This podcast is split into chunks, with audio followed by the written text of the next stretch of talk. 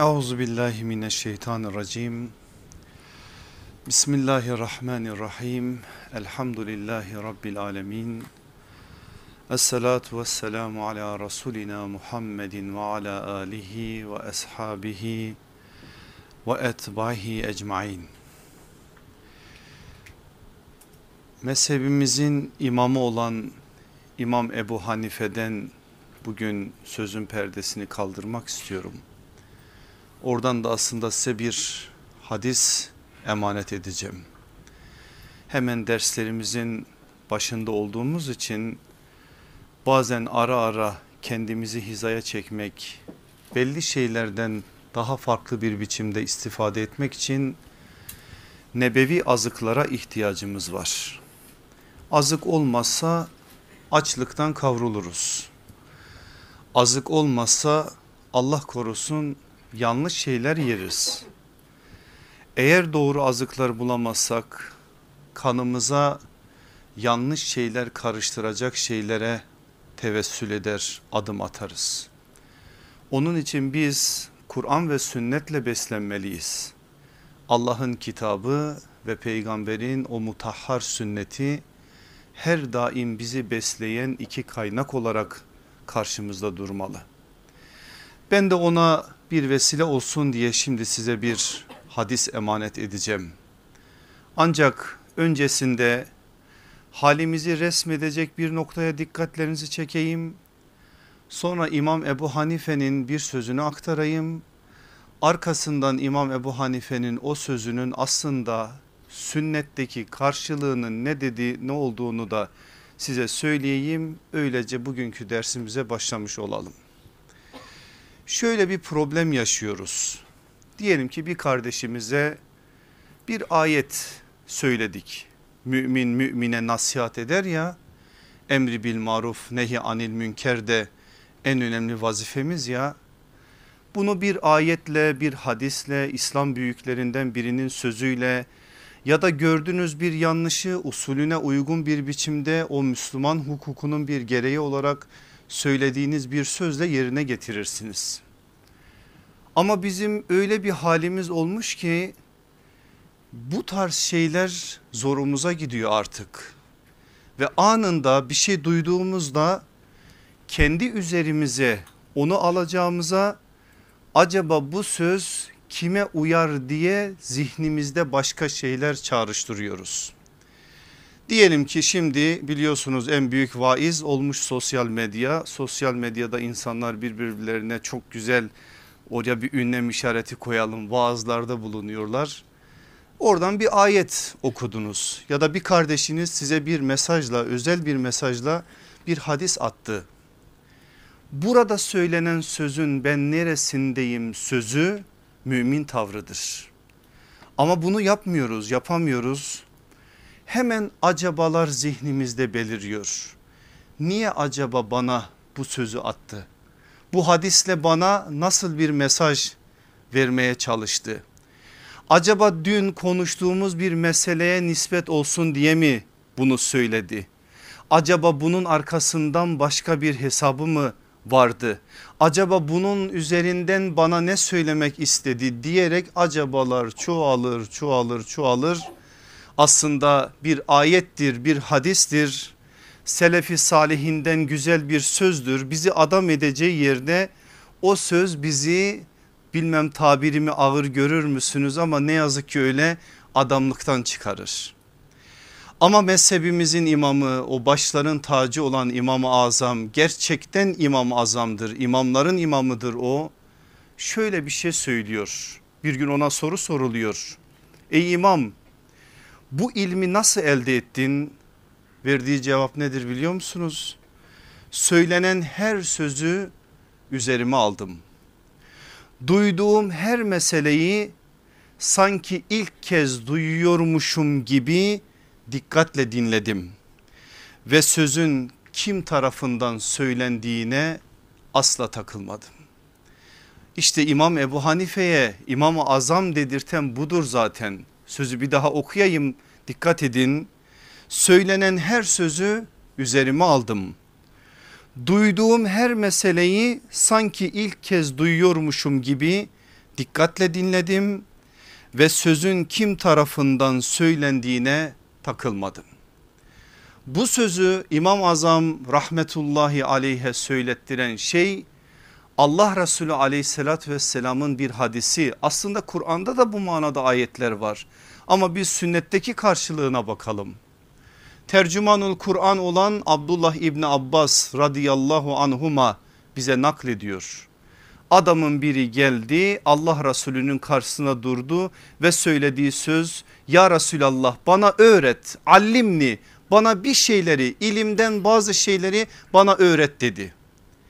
Sallallahu aleyhi ve sellem Efendimiz üç kez arka arkaya belki üç kez ısrar etti o sahabe efendimiz belki Efendimiz bir kez söylenen o söze üç kez arka arkaya cevap verdi. O rivayette açık değil ama üç kez arka arkaya fezheb feteallem el Kur'an dedi. Git ve Kur'an'ı öğren dedi. Bana ilimden bir şeyler öğret diyen bir sahabiye Allah Resulü aleyhissalatü vesselamın verdiği cevap bu. Git Kur'an'dan bir şeyler öğren. Kur'an üzerinde tefekkür et. Eğer Kur'an'ı öğrenirsen aradığın ilmi orada bulursun dedi. O sahabe efendimiz acaba bir şerh mi istedi yoksa Allah Resulü aleyhissalatü vesselam kendiliğinden mi bir şey söyledi onu bilmiyoruz ama dördüncü kez aleyhissalatü vesselamın sözü şu oldu. Hakkı sana getiren ister sevdiğin ister sevmediğin biri bile olsa kabul et. Kur'an'ı öğren ve onu sana getirenin nasiplendiği gibi sen de nasiplen. Çok şeyler söyledi bu söz bize. Bu nebevi söz Allah Resulü'nün mübarek dudaklarından dökülen bu güzel hadisi şerif bize çok şey söyledi. Ben kendi nefsime çok şey aldım. Umuyorum ki sizler de aldınız. Sadece size farklı bir biçimde bir mesaja vesile olsun diye üç hususa dikkatlerinizi çekmek istiyorum. Altını çizerek çekmek istiyorum. Birincisi söylenen hakikatleri kimselere havale etmeden üzerlerinize alın. Ben bunu kendi nefsime de söylüyorum. Alın derken kendime de söylüyorum ama muhatap şimdi siz olduğunuz için size direkt söylüyorum. Söylenen hakikatleri kimselere havale etmeden üzerlerinize alın. Velev ki kızım sana söylüyorum olsun. Sen gelin ol üzerine al. Onu bizati kendine söylenmiş bir söz olarak düşün. Bazı İslam büyüklerinin hayatlarını okurken benim aziz kardeşlerim dikkat edin. Diyelim ki Ahmet bin Hanbel aklıma şimdi o geldi rahmetullahi aleyh. Yürürken tutuklanan bir hırsızın söylediği bir sözü kendi üzerine alıyor. İmam Şafi mesela rahmetullahi aleyh sokakta caddede yürürken pazarda sıradan bir satıcının malını satarken söylediği bir sözü üzerine alıyor. Kendilerine bile o sözler söylenmemiş. Ama burada bu adam konuştuysa eğer bu adamın söylediği bir şey vardır. Onu konuşturan Allah'tır. Onun üzerinden bana bir şeyler söylüyor diyerek kendisini o sözlere muhatap kabul ediyor. Bırakın direkt kendisine söyleneni üzerinden aşağıya atmayı kendisine söylenmemiş sözlere bile tavrı böyledir. Onun için ben de kardeşlerime diyorum ki söylenen hakikatleri kimselere havale etmeden üzerlerinize alın. İkincisi söylenen hakikatleri kimin söylediğine takılmadan kavramaya çalışın. Kim söylerse söylesin. Şimdi ben söylüyorum beni sevmek zorunda değilsiniz. Beni sevmek gibi bir zorunluluğunuz yok. Ama eğer benim söylediğim hakikatse o hakikati kavrama zorunluluğunuz var. Dolayısıyla Allah Resulü aleyhissalatü vesselamın hadiste beyan buyurduğu o sevmediğin bir adam da sana söyleyebilir hakikati. Beğendiğin bir adam söylediği gibi söyle o sözleri sana ulaştırdığı gibi beğenmediğin bir adam da sana söyleyebilir onu. Sen söyleyene takılma söylenene bak. O söylenende ne söyleniyorsa onu üzerine al. Üçüncüsü de şu söylenen hakikatleri burada bırakmayın. Üzerinde tefekkür edin ve gereğini yerine getirin. Bizim sorunumuz bilgi sorunu değil benim aziz kardeşlerim keşke o bilgiye biraz ilgili davranabilsek. Biz ilgisizlikten çekiyoruz, çekiyoruz ne çekiyorsak. Benden daha çok da biliyorsunuz bazı meseleleri.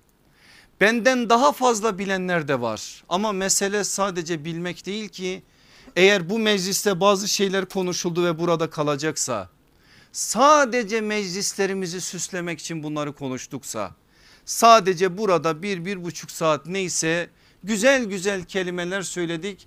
Buradan çıkarken de herkes ne, gel, ne ile geldiyse onunla gidiyorsa ve burada söylenen bazı hakikatler hayata taşınmıyorsa evlerimiz değişmiyorsa işlerimize etki etmiyorsa muamelelerimize müspet manada etki etmiyorsa sokak cadde buradan alınan hakikatlerle bir yönüyle bezenmiyorsa işte orada problem var.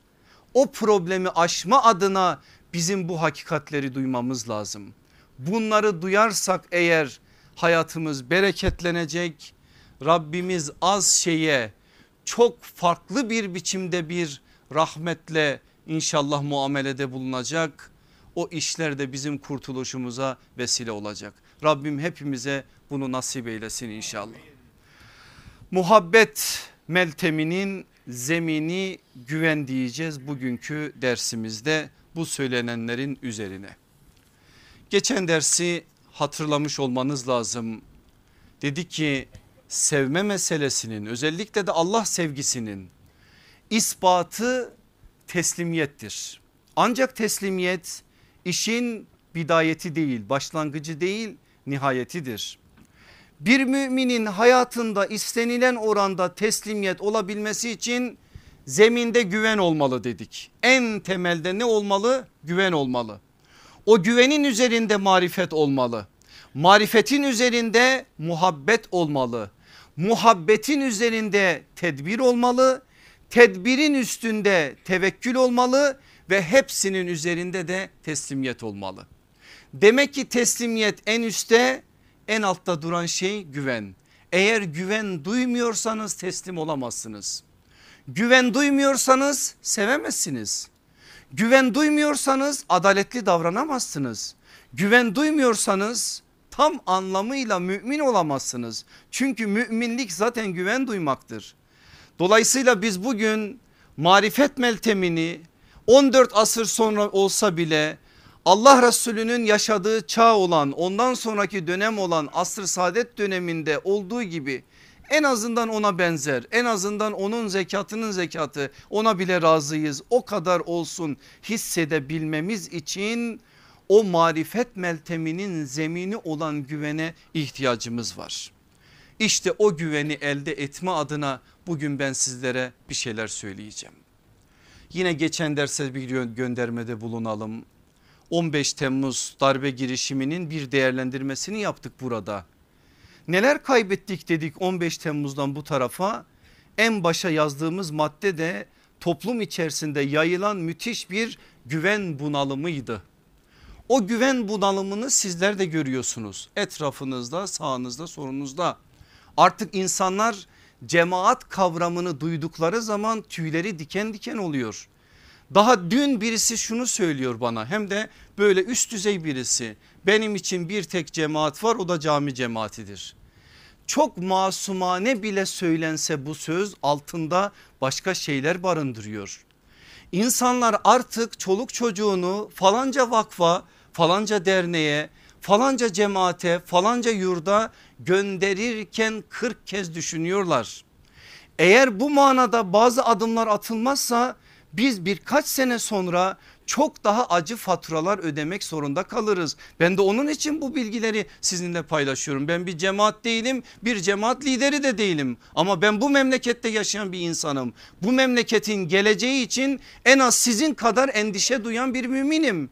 Dolayısıyla ben bunları konuşmak zorundayım. Bu manada var olan bir tehlikeye sizin dikkatlerinizi çekmek zorundayım.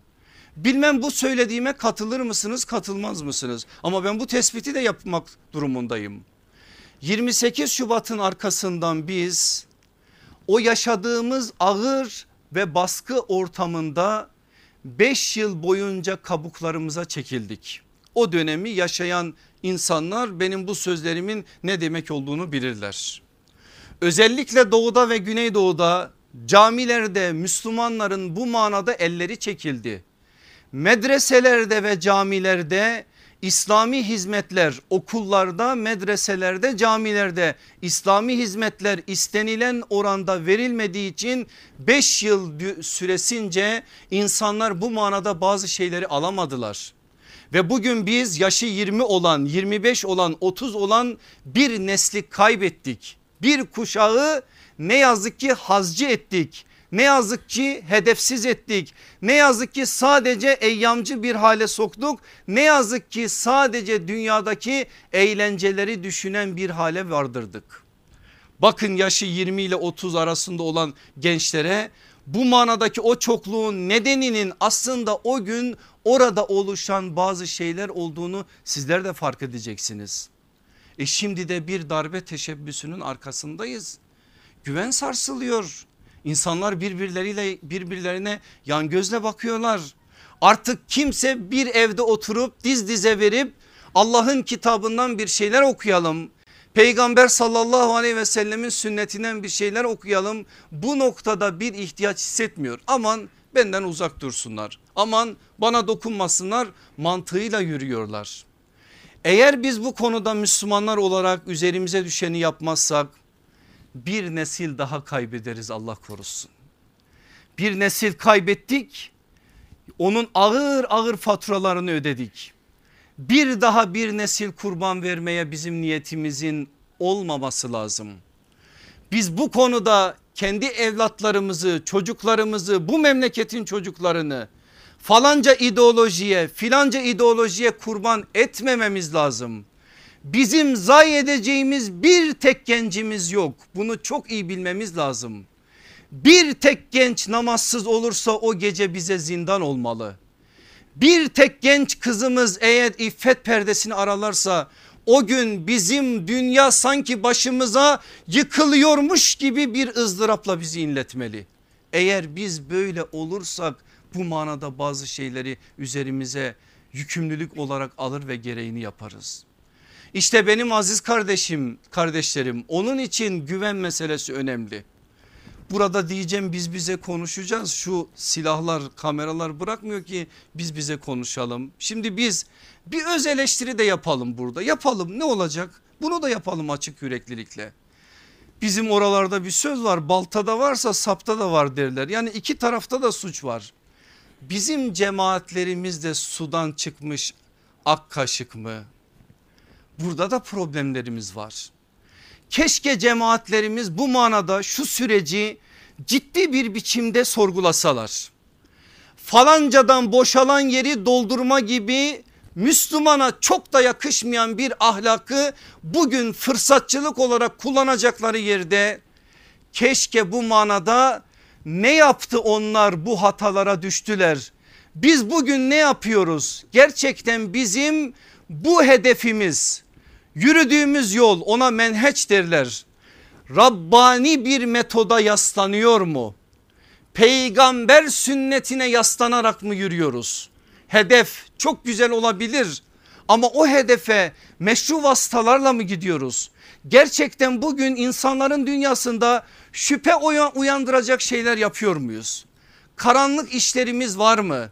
Hele maddiyat adına maddi olarak insanlardan paralarla yürüyor bu hizmetler.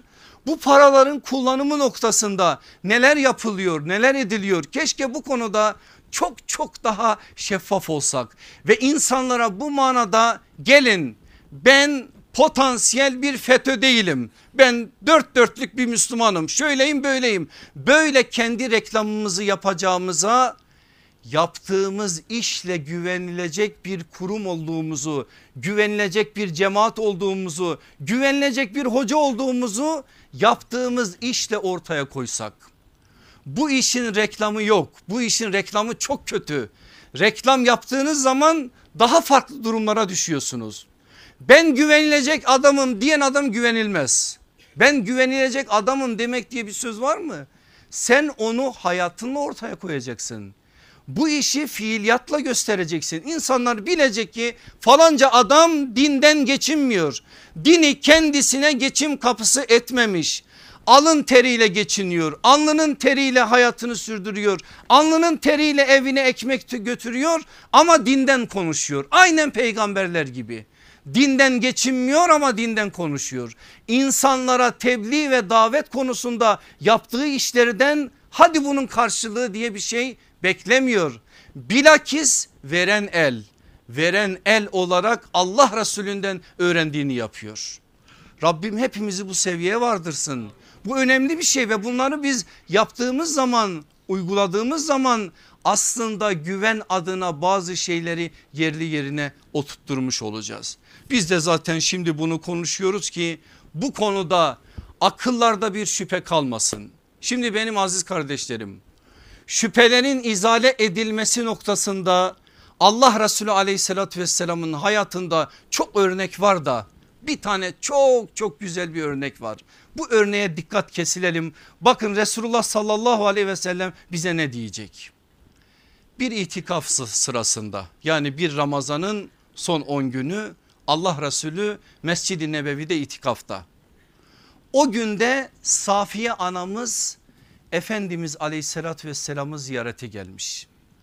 Şimdi Mescid-i Nebevi'nin etrafında biliyorsunuz analarımızın odaları. Safiye anamız biraz geç geldi, geldiği için Hayber'den sonra geldiği için arka tarafta en uzak odalardan birinde oturuyor. Efendimiz'i ziyarete gelmiş.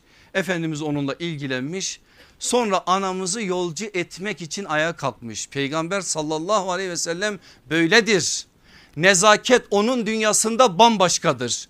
Hanımını yolcu ediyor ta evine kadar ama mescitten de çıkamayacağı için mescidin son kapısının önüne kadar gidiyor.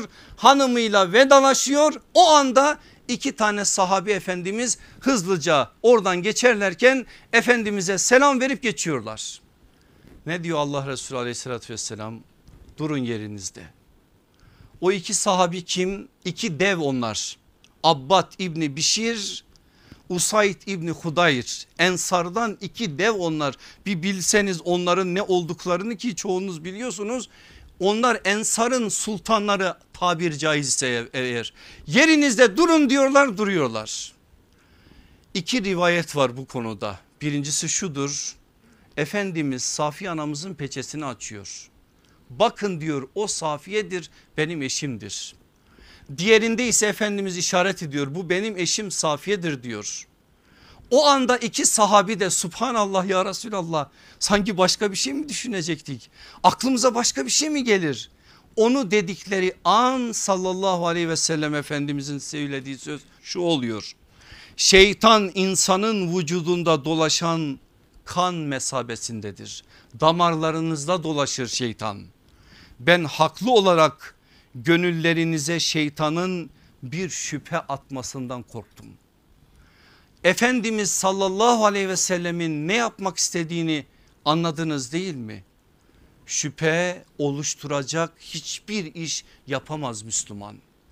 Hele topluma söz söyleme durumunda olan, toplumun önünde olan bir insan bunu yapamaz. Böyle bir şey yaptığı anda Allah Resulü aleyhissalatü vesselamın buradaki uygulanmasına uygun bir biçimde davranır. Ama diğer tarafta var halk ne yapar? Halk da şüphe duymaz güven duyar. Çünkü mümindir güven duyar. Mesela sevdiğiniz birisi sokakta gördünüz yanında bir hanım var. Kol kola girmekte herhangi bir mahsur var mı? Yok yanındaki hanım da kol kola girmiş. Hoca olsa girer mi girmez mi o ayrı bir mesele ama normal bir insan diyelim. Yürürken onu tanıyan birisi karşısına çıksa bütün ihtimaller aklına gelse de en son ihtimal aklına gelmemeli. Bu yanındaki hanımı olabilir. Teyzesi olabilir. Halası olabilir. Süt kardeşi olabilir. Kız kardeşi olabilir. Ne olacaksa olsun canım bana nedir işine gider. Bu kim diye sormaya başladığı an şeytan işte onun damarlarında başlar dolaşır. Bu adamın yanında bu kadının ne işi var? Bu soruyu tecessüs yapma gibi bir yanlışa düşmez Müslüman ve sormaz. Bunu sorduğu an hastalık başlamıştır. Ama karşı tarafa da bir şey düşüyor. Gördü değil mi tanıdığı? Görünce de yüzünün rengi değişti. Selamlaş. İşte teyzeyle şöyle bir hava almaya çıktık diye adamın damarlarında şeytan dolaşmasın. Orada bir şey yap sen onu orada bırakma. Ben kız kardeşimle şöyle bir Eyüp Sultan'a gezmeye geldim de bir şey de. De ki adamın dünyasında bir şey kalmasın. Çünkü sen güveni zedeleyecek bir şey yapmamalısın. Ama sen de mümin olarak şüphe duymamalısın. Bir müminse eğer arkadaş biz kimsenin bilmiyorum bu sözü için beni kınar mısınız namus bekçisi değiliz ki. Allah bize bunu sormayacak. Vallahi sormayacak. Billahi sormayacak. Gözümüzü yumup geçtiğimiz zaman kimse bize bu manada niye gözünü yumdun demeyecek. Çünkü biz müminiz. Hüsnü zanı esas alırız. Suizanla amel etmeyiz. Güven duyarız. Güveniriz. Varsa eğer bir yanlışı Allah'la kendi arasındadır deriz. O adamı Allah'la baş başa bırakırız. Çünkü sünneti Muhammed sallallahu aleyhi ve sellem bize bunu öğretti. İşte güven dediğimiz mesele onun için bizler için önemli. Eğer gerçek manada güven meselesini kavrarsak o müminliğin tadına varma adına bazı şeyleri Allah'ın izniyle dünyamıza taşıyabiliriz. Rabbim hepimize onu nasip eylesin. Şimdi aziz kardeşlerim geçen ders sevginin dört alanından bahsettim size. Allah'ı sevmek, Resulullah'ı sevmek, sahabeyi sevmek, birbirimizi sevmek. Tekrarında fayda var bir de haklarını da söyledim. Allah'ı sevmek imanın hakkıdır. Resulullah'ı sevmek Allah'ın hakkıdır. Sahabeyi sevmek Resulullah'ın hakkıdır. Birbirimizi sevmek aziz İslam'ın hakkıdır. Güven meselesi de eğer bu işin zemini ise dört alanla alakadardır bu da. Allah'a güvenmek, Resulullah'a güvenmek, sahabeye güvenmek, birbirimize güvenmek. Çünkü sevginin dört alanı da zemininde güvenin üzerine oturduğu için bu dört alanda biz bu meseleyi konuşmak zorundayız. Biraz bu meseleyi açmalıyız. Ancak ben öncesinde bu güven meselesini bize çok güzel olumsuz tablolarla aktaran Kur'an içerisindeki bir kavme sizi götürmek istiyorum. Kim onlar? İsrailoğulları. Beni İsrail bu işin menfi örneğidir. Yani ibret alınacak bir örnektir. Allah'a karşı adamların güvensizliği var. Gelen vahye karşı Kur'an'a karşı yani vah, onlarınki biliyorsunuz Tevrat metinleri Tevrat'a karşı güvensizlikleri var. Getiren elçilere karşı güvensizlikleri var. Hatırlayalım birkaç şey ki kendimizi onun karşısında biraz kıyas edelim. Mesela Hazreti Musa'nın Firavun'un zulmünden onları kurtardığı o tabloları hatırlayın. Getirdi Tiş çölünden kurtardı. Allah onlara ikramlarda bulundu. Hiçbir zahmet görmeden kudret eliyle bıldırcın eti men ile selvayı onlara ikram etti. Sabah kalkıyorlar men ile selva ellerinde. Men ile selva biri ekmek biri katık biri ekmek biri yemek bir şeye ihtiyaçları yok o biçimde şey yine bir mucize gereği tatlı tatlı suları Allah onlara ikram etti. Kur'an'dan okuyoruz bir müddet sonra ne yaptılar bu İsrailoğulları? Geldiler Hazreti Musa'nın karşısına dediler ki Musa biz sabredemiyoruz tek çeşit yemeğe. Bize Rabbine dua et kendileri de etmiyor. Rabbine dua et bize toprağın bitirdiklerinden versin. Soğanından, sarımsağından, hıyarından, şuyundan buyundan. Bakın müfessirlere şöyle bir haklı tespitte bulunacaklar. Çok güzel bir tespittir bu. Adamların derdi tek çeşit yemek değil. Adamların derdi ne biliyor musunuz? Ya bir gün Allah göndermezse. Bir gün Allah men ile selvayı göndermezse. Sanki toprağın sahibi Allah değilmiş haşa. Sanki topraktan yet yeşerten yetiştiren o değilmiş gibi kendilerini güvenceye almak istiyorlar. Beni İsrail'de bu hastalıklar var da Acaba ümmeti Muhammed'de bu hastalıklar yok mu? Ben onun kıyasını size bırakıyorum. Ama inanın ki ümmeti Muhammed'in de bu manada inanılmaz derecede hastalıkları var. Kitaba karşı adamların güvensizlikleri var. Ne yaptılar? Allah onlara vahiy gönderdi. Peygamberleri her kimse o vahyi onlara iletti. Bir müddet sonra peygamberlerinin hemen vefatın arkasından o kitaba karşı güvensizlikleri onları tahrife yöneltti. Başladılar tahrif etmeye. Bazen tebdil ettiler kelimeleri yerlerinden ettiler. Yani menfaatlerine uygun bir biçimde bazı kelimeleri bazı kelimelerin önüne arkasına koydular. Bu manada kendilerinin menfaatine uygun bir metin oluşturdular. Artık Allah'ın kelamı olmaktan çıktı başka bir yere geldi. Bazen bile bile hakikati gizlediler. Mesela biz okuyoruz rejim ayeti onların kitaplarında vahiylerinde var. Allah Resulüne olayı intikal ettiriyorlar. Aleyhissalatü vesselam Efendimiz sizin kitabınızda evli insanların cezası nedir diye soruyor. Oranın üzerini örtmüşler o ayetler okunmasın diye gayret gösteriyorlar. Ama Efendimiz sonra bilgiyi biliyor zaten o hükmü veriyor ve uygulatıyor. Dolayısıyla hakikatin üstünü örttüler bile bile gizlediler. Bazen unuttular unuttuklarını da unuttular nesillerden nesillere hakikatin hatırlanmaması adına gayrette bulundular ve daha nice nice şeyler yaptılar. Niye bütün bunları yaptılar? Kitaba güvenmiyorlar. Allah'ın kelamı beyefendileri kesmiyor. Allah'ın kelamına bu manada takdirini kıymetine takdir edemiyorlar. İlle bir şeyler ekleyerek kendilerine ait bir şeyler oluşturmak istiyorlar. Peygamberlerine güvensizlikleri Hazreti Musa'yı ne hale soktular? Hazreti Musa onların elinden neler çekti? Biz Kur'an'dan bunları okuyoruz. O kadar mucize gördüler gelip ne dediler biliyor musunuz Hazreti Musa'ya? Biz senin Rabbini şu gözlerimizle görmedikçe sana da ona da inanmayız. Sen ve Rabbin gidin savaşın dediler başka bir zaman. Neler neler söylediler. Bütün bunlar neydi? Peygamberlerine karşı güvensizlikleriydi. O güvensizlikleri başlarına neler neler açtı ama Kur'an bunları bize anlatırken geçmiş ümmetlerden yani Beni İsrail'den bize haber vererek bakın onlar böyleydi bunda bilginiz olsun diye sadece bilgi mahiyetiyle anlatmıyor. Her gün Fatiha'da okuduğumuz gibi gazaba uğrayan o kavmin yürüdüğü yolda yürümeyip nimet verilenlerin yolunda yürümek için o yanlışlar üzerinden doğru yolun doğru yolcusu olmak için o yanlışları öğrenip o yanlışlara düşmemek için bize anlatır. Dolayısıyla onların bu manadaki güvensizliklerin üzerinden eğer tabir caiz ise eğer bize güven telkin edilir.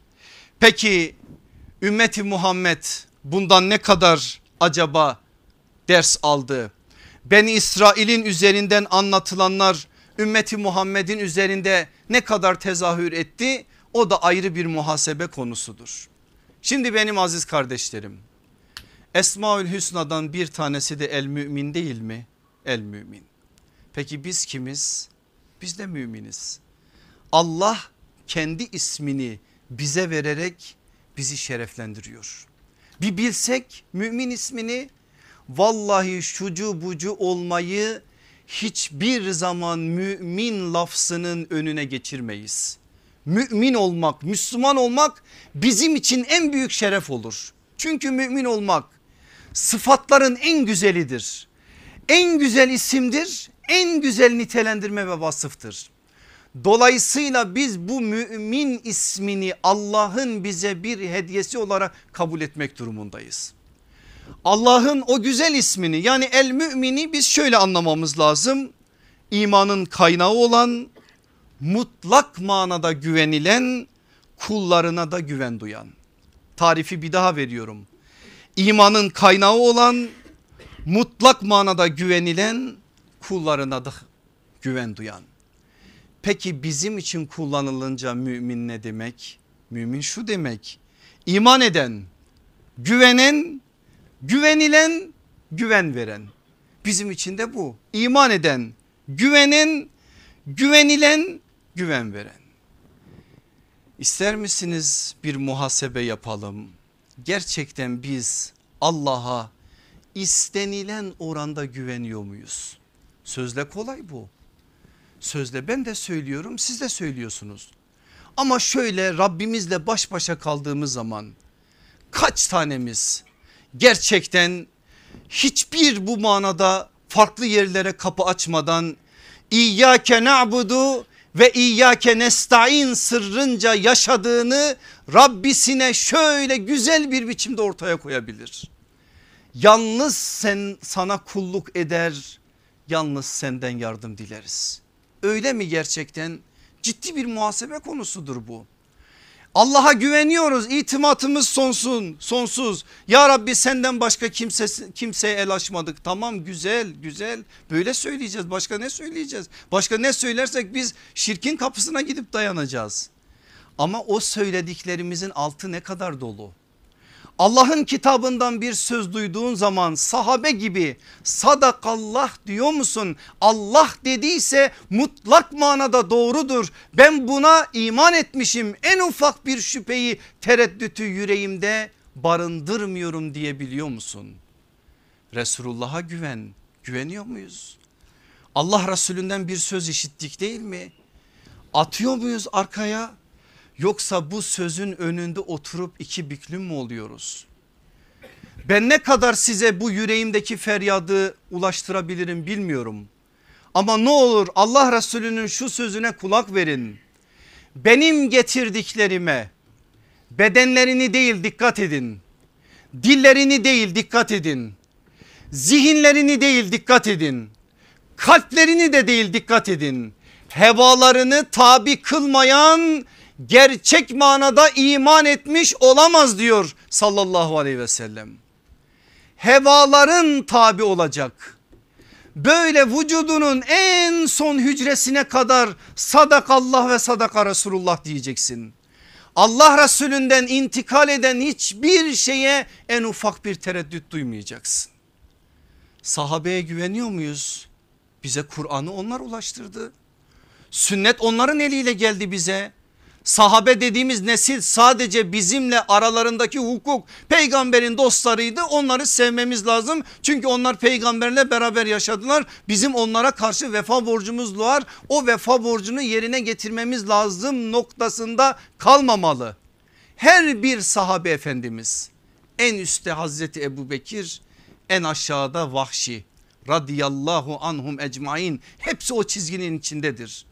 Hepsinin Allah Resulü aleyhissalatü vesselamdan bize intikal ettirdikleri her söze mutlak manada itimat. En ufak bir tereddüt duymamak. Sahabenin adaleti bu zaten. Adalet nedir? Sahabenin kusursuzluğu değil. Sahabenin adaleti rivayete asla yalan bulaştırmamalarıdır. Allah Resulünden duydukları ne varsa o duyduklarını o gördüklerini o şahit olduklarını aynı safiyetle bize ulaştırmak. Gerçekten sahabe bizim dünyamızda böyle mi? Ya birbirimize güven oraya girelim mi hiç girmeyelim mi? Halimiz ortada. Herkes kendine sorsun. Var mı hayatımızda 10 tane şöyle ben bu 10 tane dostuma kardeşime yaslanabilirim diyeceğiniz insanlar? Bilmiyorum. Ama bu sorunun bu işin bir başka yüzü daha var. 10 tane kardeşim var mı sana yaslanan? Ben bu kardeşime yaslanabilirim. Şu insandan bana zarar gelmez. Bu öyle bir insandır ki ona yaslandığım zaman en ufak bir sıkıntı duymam diyebildikleri insanlar var mı etraflarımızda? Halimiz ortada.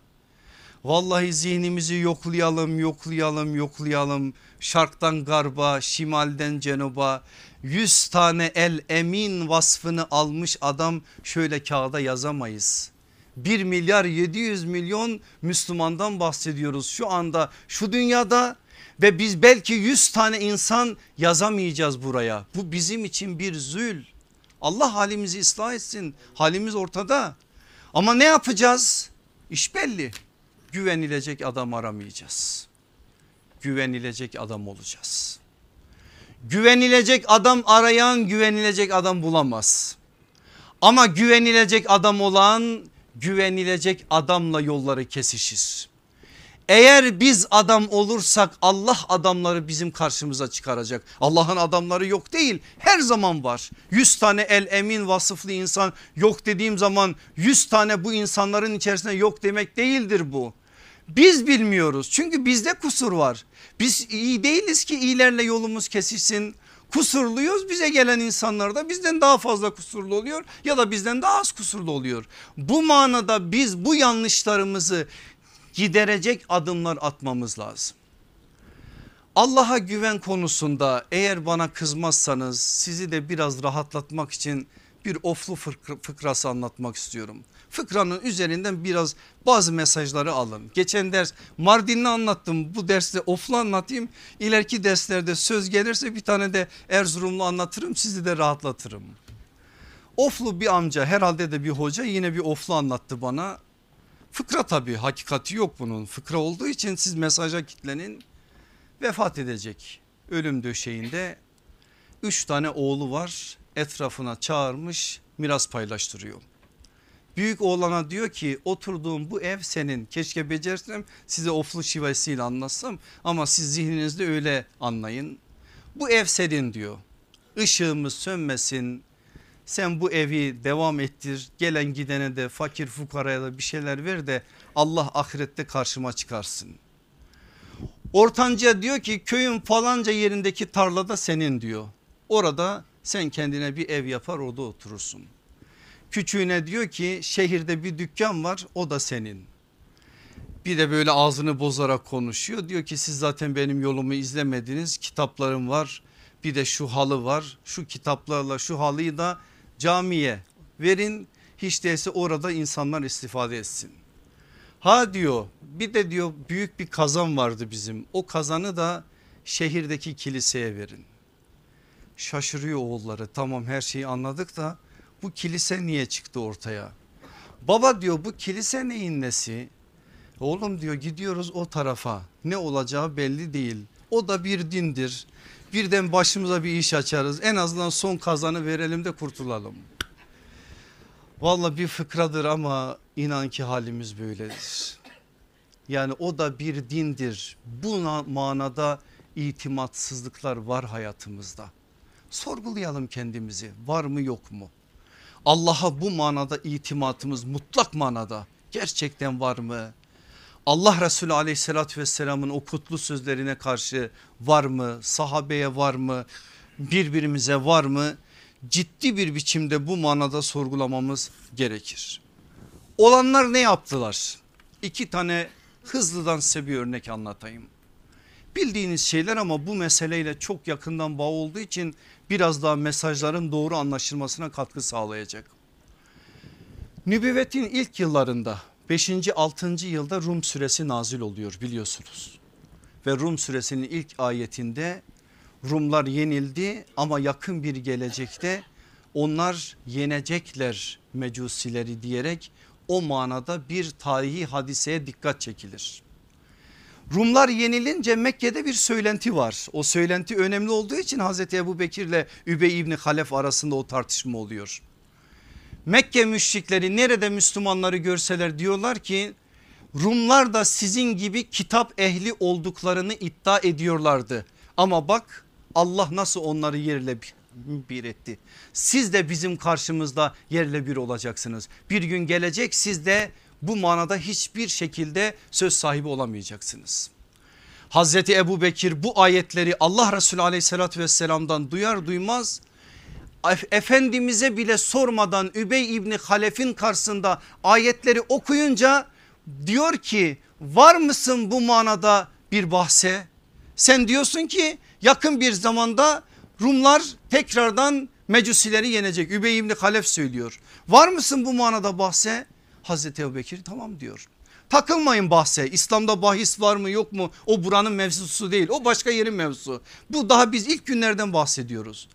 Bu manada bir bahisleşme oluyor aralarında ve 10 deve üzerinde bu bahsi tutuyorlar. zaman olarak da 3 yıl tayin ediyorlar. 3 yıl içerisinde Kur'an'ın söylediği gibi eğer Rumlar bir kez daha mecusileri yenerse 10 deveyi Hazreti Ebu Bekir alacak. Ama 3 yıl içerisinde böyle bir hadise olmazsa Hazreti Ebu Bekir Übey İbni Halefe 10 tane deve verecek. Bu iş konuşma olduktan sonra Allah Resulü sallallahu aleyhi ve sellemin yanına geliyor Hazreti Ebu Bekir. Söylüyor başından geçenleri anlatıyor. Efendimiz aleyhissalatü vesselam ne diyor? Ebu Bekir diyor çok iyi yapmışsın. Bu manadaki güvenin ve itimadın takdire şayandır. Ama ayette fi bid'i deniyor. 3 ile 9 yıl arasındadır.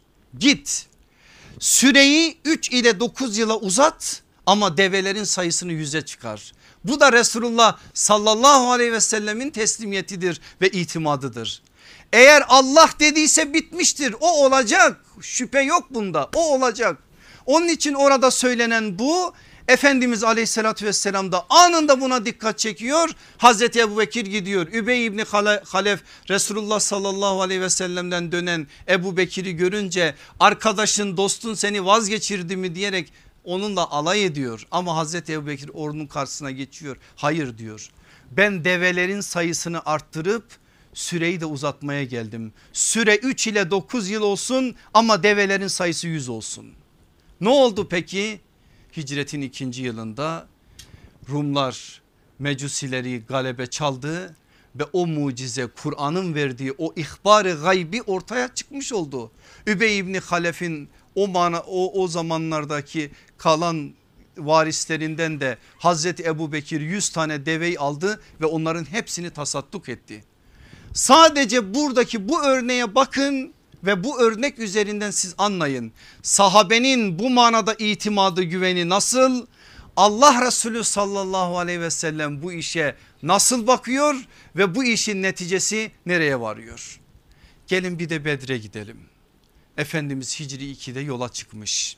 313 üçte biri muhacir üçte ikisi ensar. Ensarla muhacirin bu manadaki sayıları bizim için önemli. Çünkü Efendimiz Akabe'de Ensar'dan bir söz almış. O söz nedir?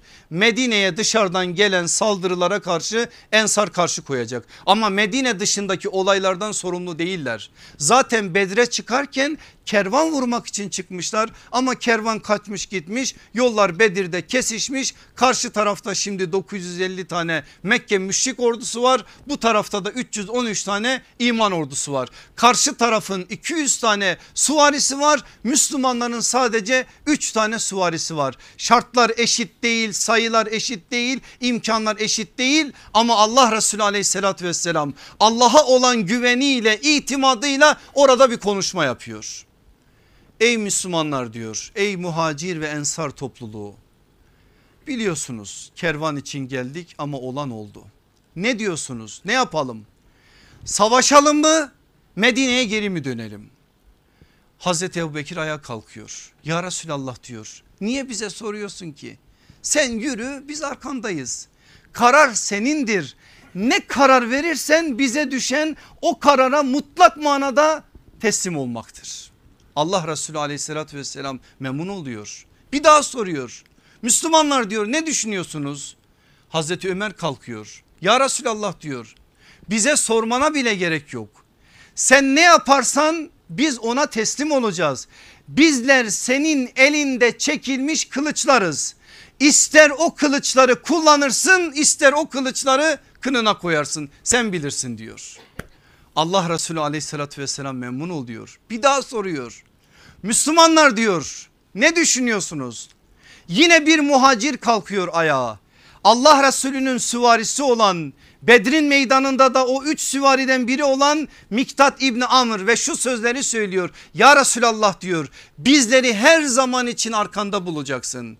Vallahi Beni İsrail'in peygamberlerine söylediği sözü biz sana söylemeyeceğiz. Hani onlar söylemişler diye Musa'ya git ve senle Rabbin savaşın biz burada bekliyoruz. Vallahi biz böyle söylemeyeceğiz. Yürü arkandayız. Sağına alsan sağındayız. Soluna alsan solundayız. Önüne koysan önündeyiz. Arkana bıraksan arkandayız. Sen nasıl bizi konumlandırırsan öyleyiz.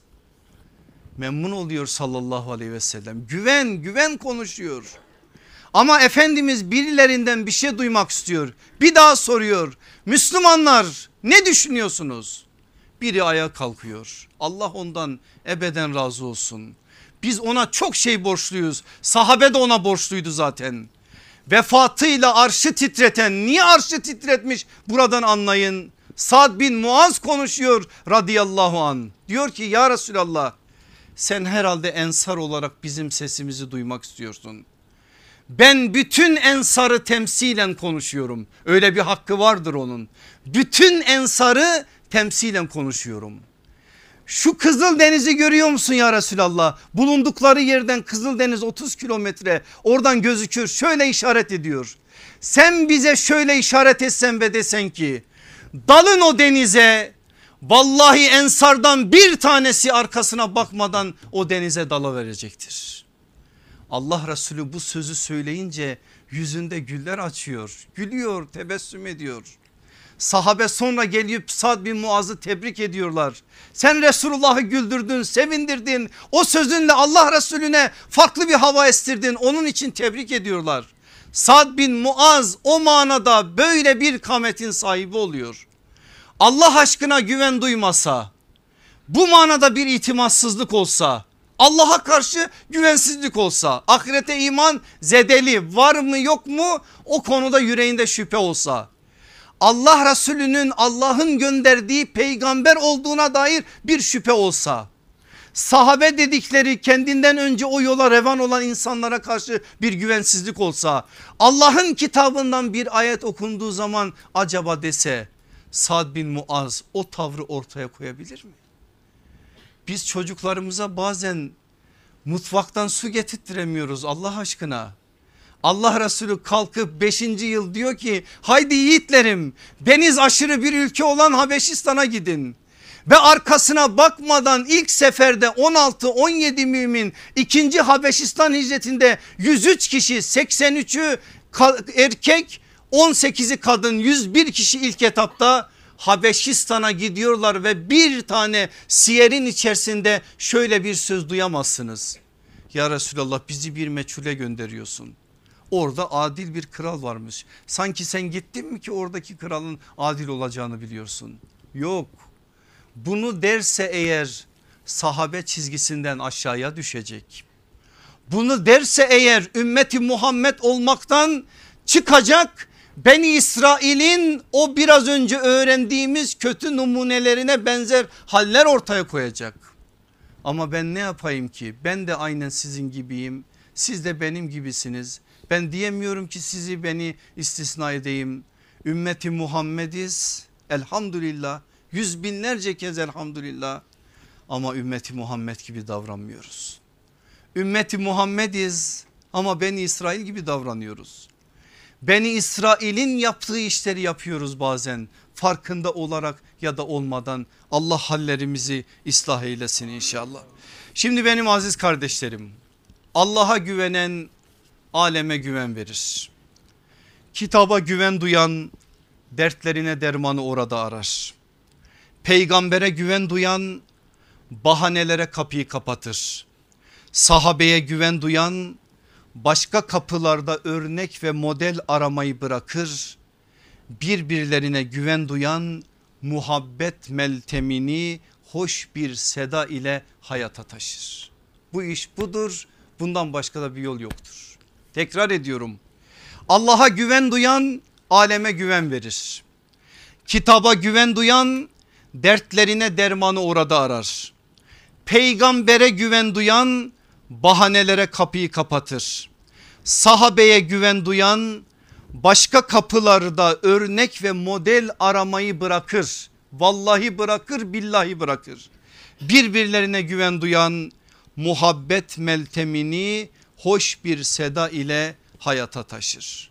Rabbim hepimize böyle bir ufuk böyle bir bilinç nasip eylesin.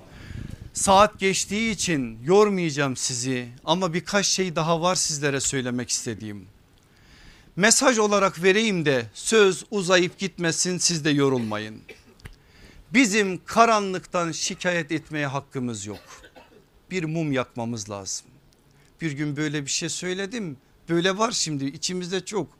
Birisi kalktı dedi ki hocam mum yapma, yakmak caiz mi? Halimiz bir de böyle olmuş. Allah halimizi ıslah etsin. Neyse oraya girmeyelim.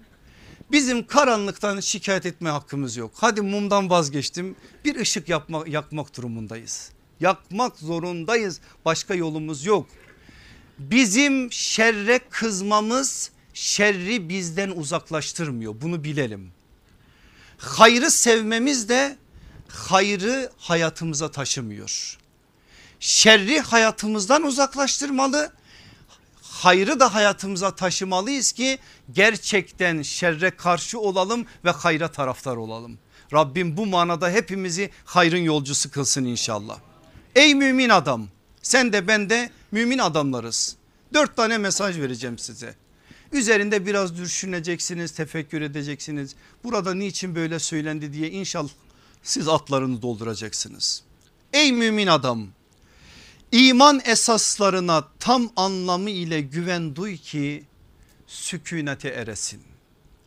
Sükunete ermenin yolu iman esaslarına güven duymaktır. Şu anda yüreğimizde fırtınalar dönüyor mu? Dönüyor.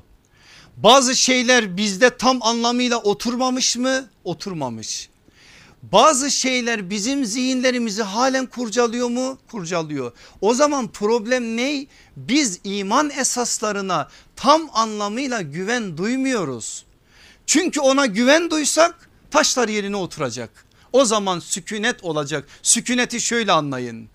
Rüzgarı olmayan bir liman. Hiçbir sıkıntı yok bir hudu hali var o kadar hoş ki.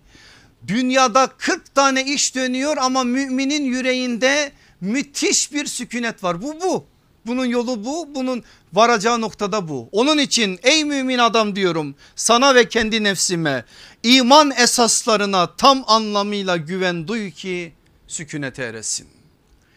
Ey mümin adam iman esaslarını hayatına taşı ki temsiliyet makamının hakkını veresin.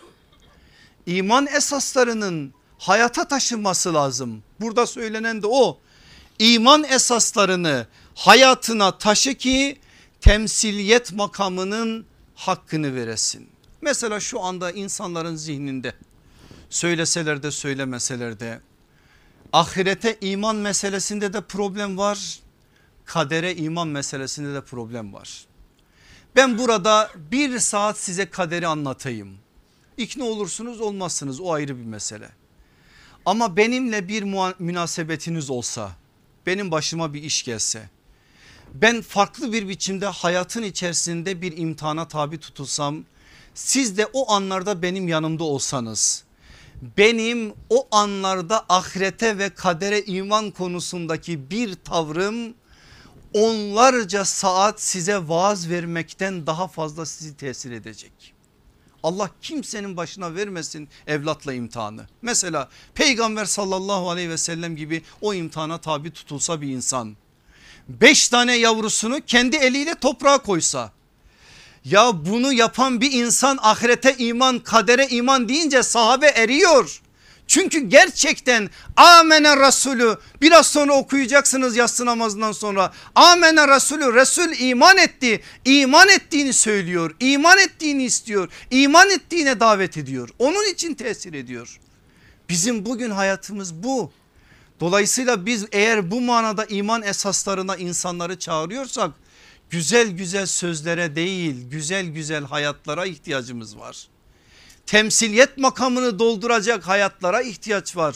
Gerçekten iman esaslarını bu manada hayatına taşımış temsiliyet makamının hakkını vermiş yiğitlere ihtiyacımız var. Allah sizi de bizi de onlardan kılsın inşallah.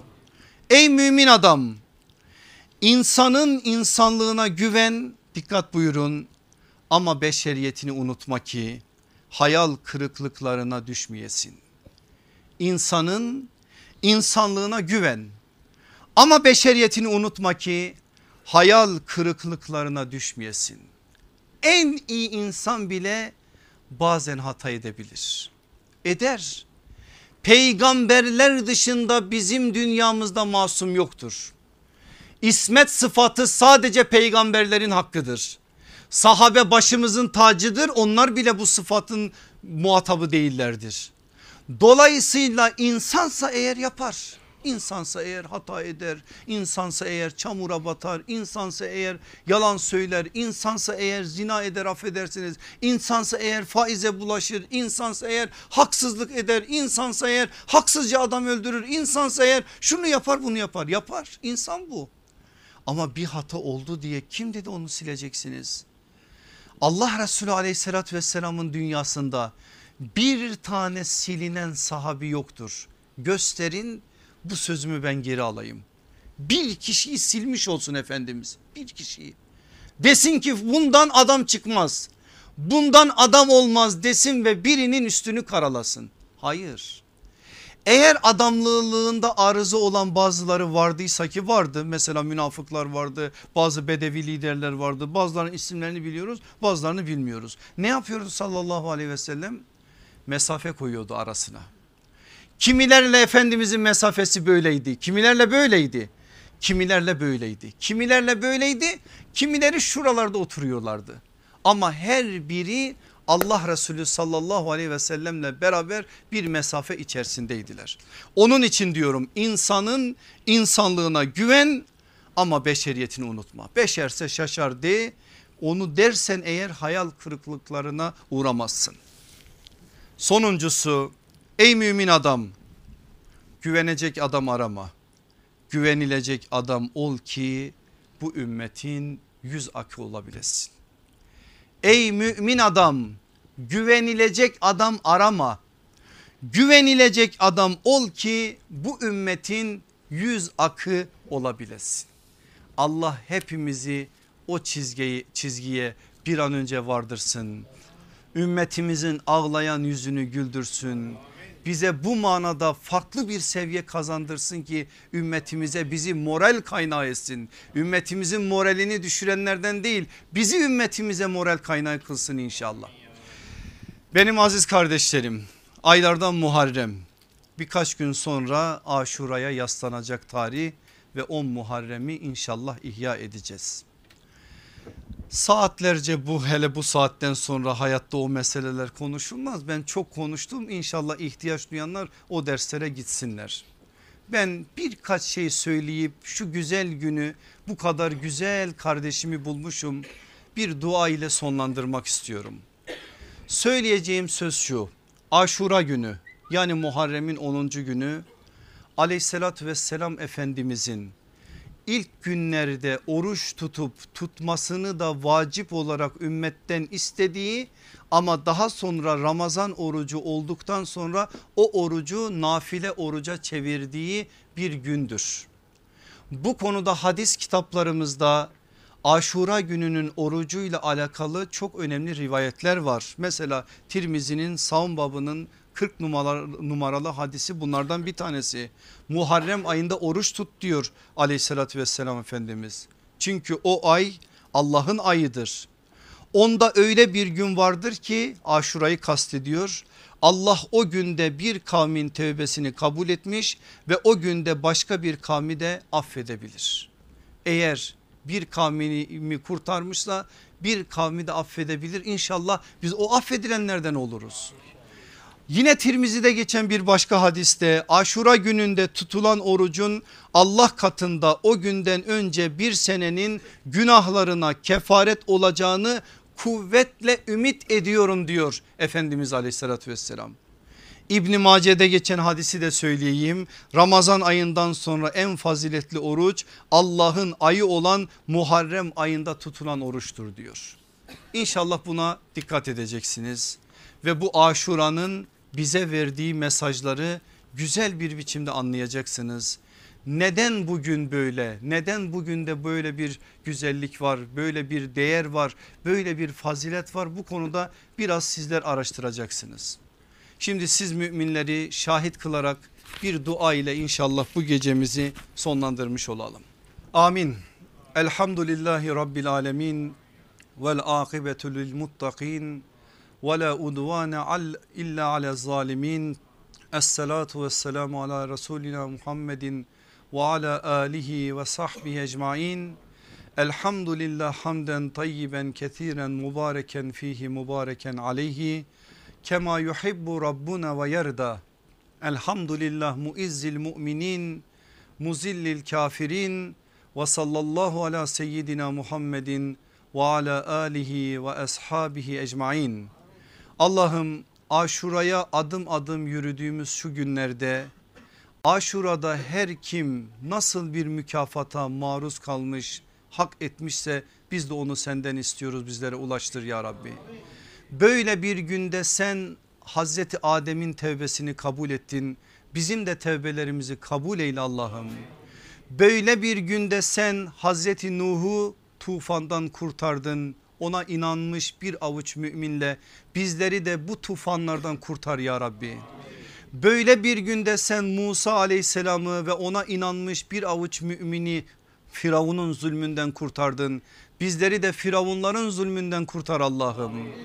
Böyle bir günde sen Yunus aleyhisselamı balığın karnından kurtardın.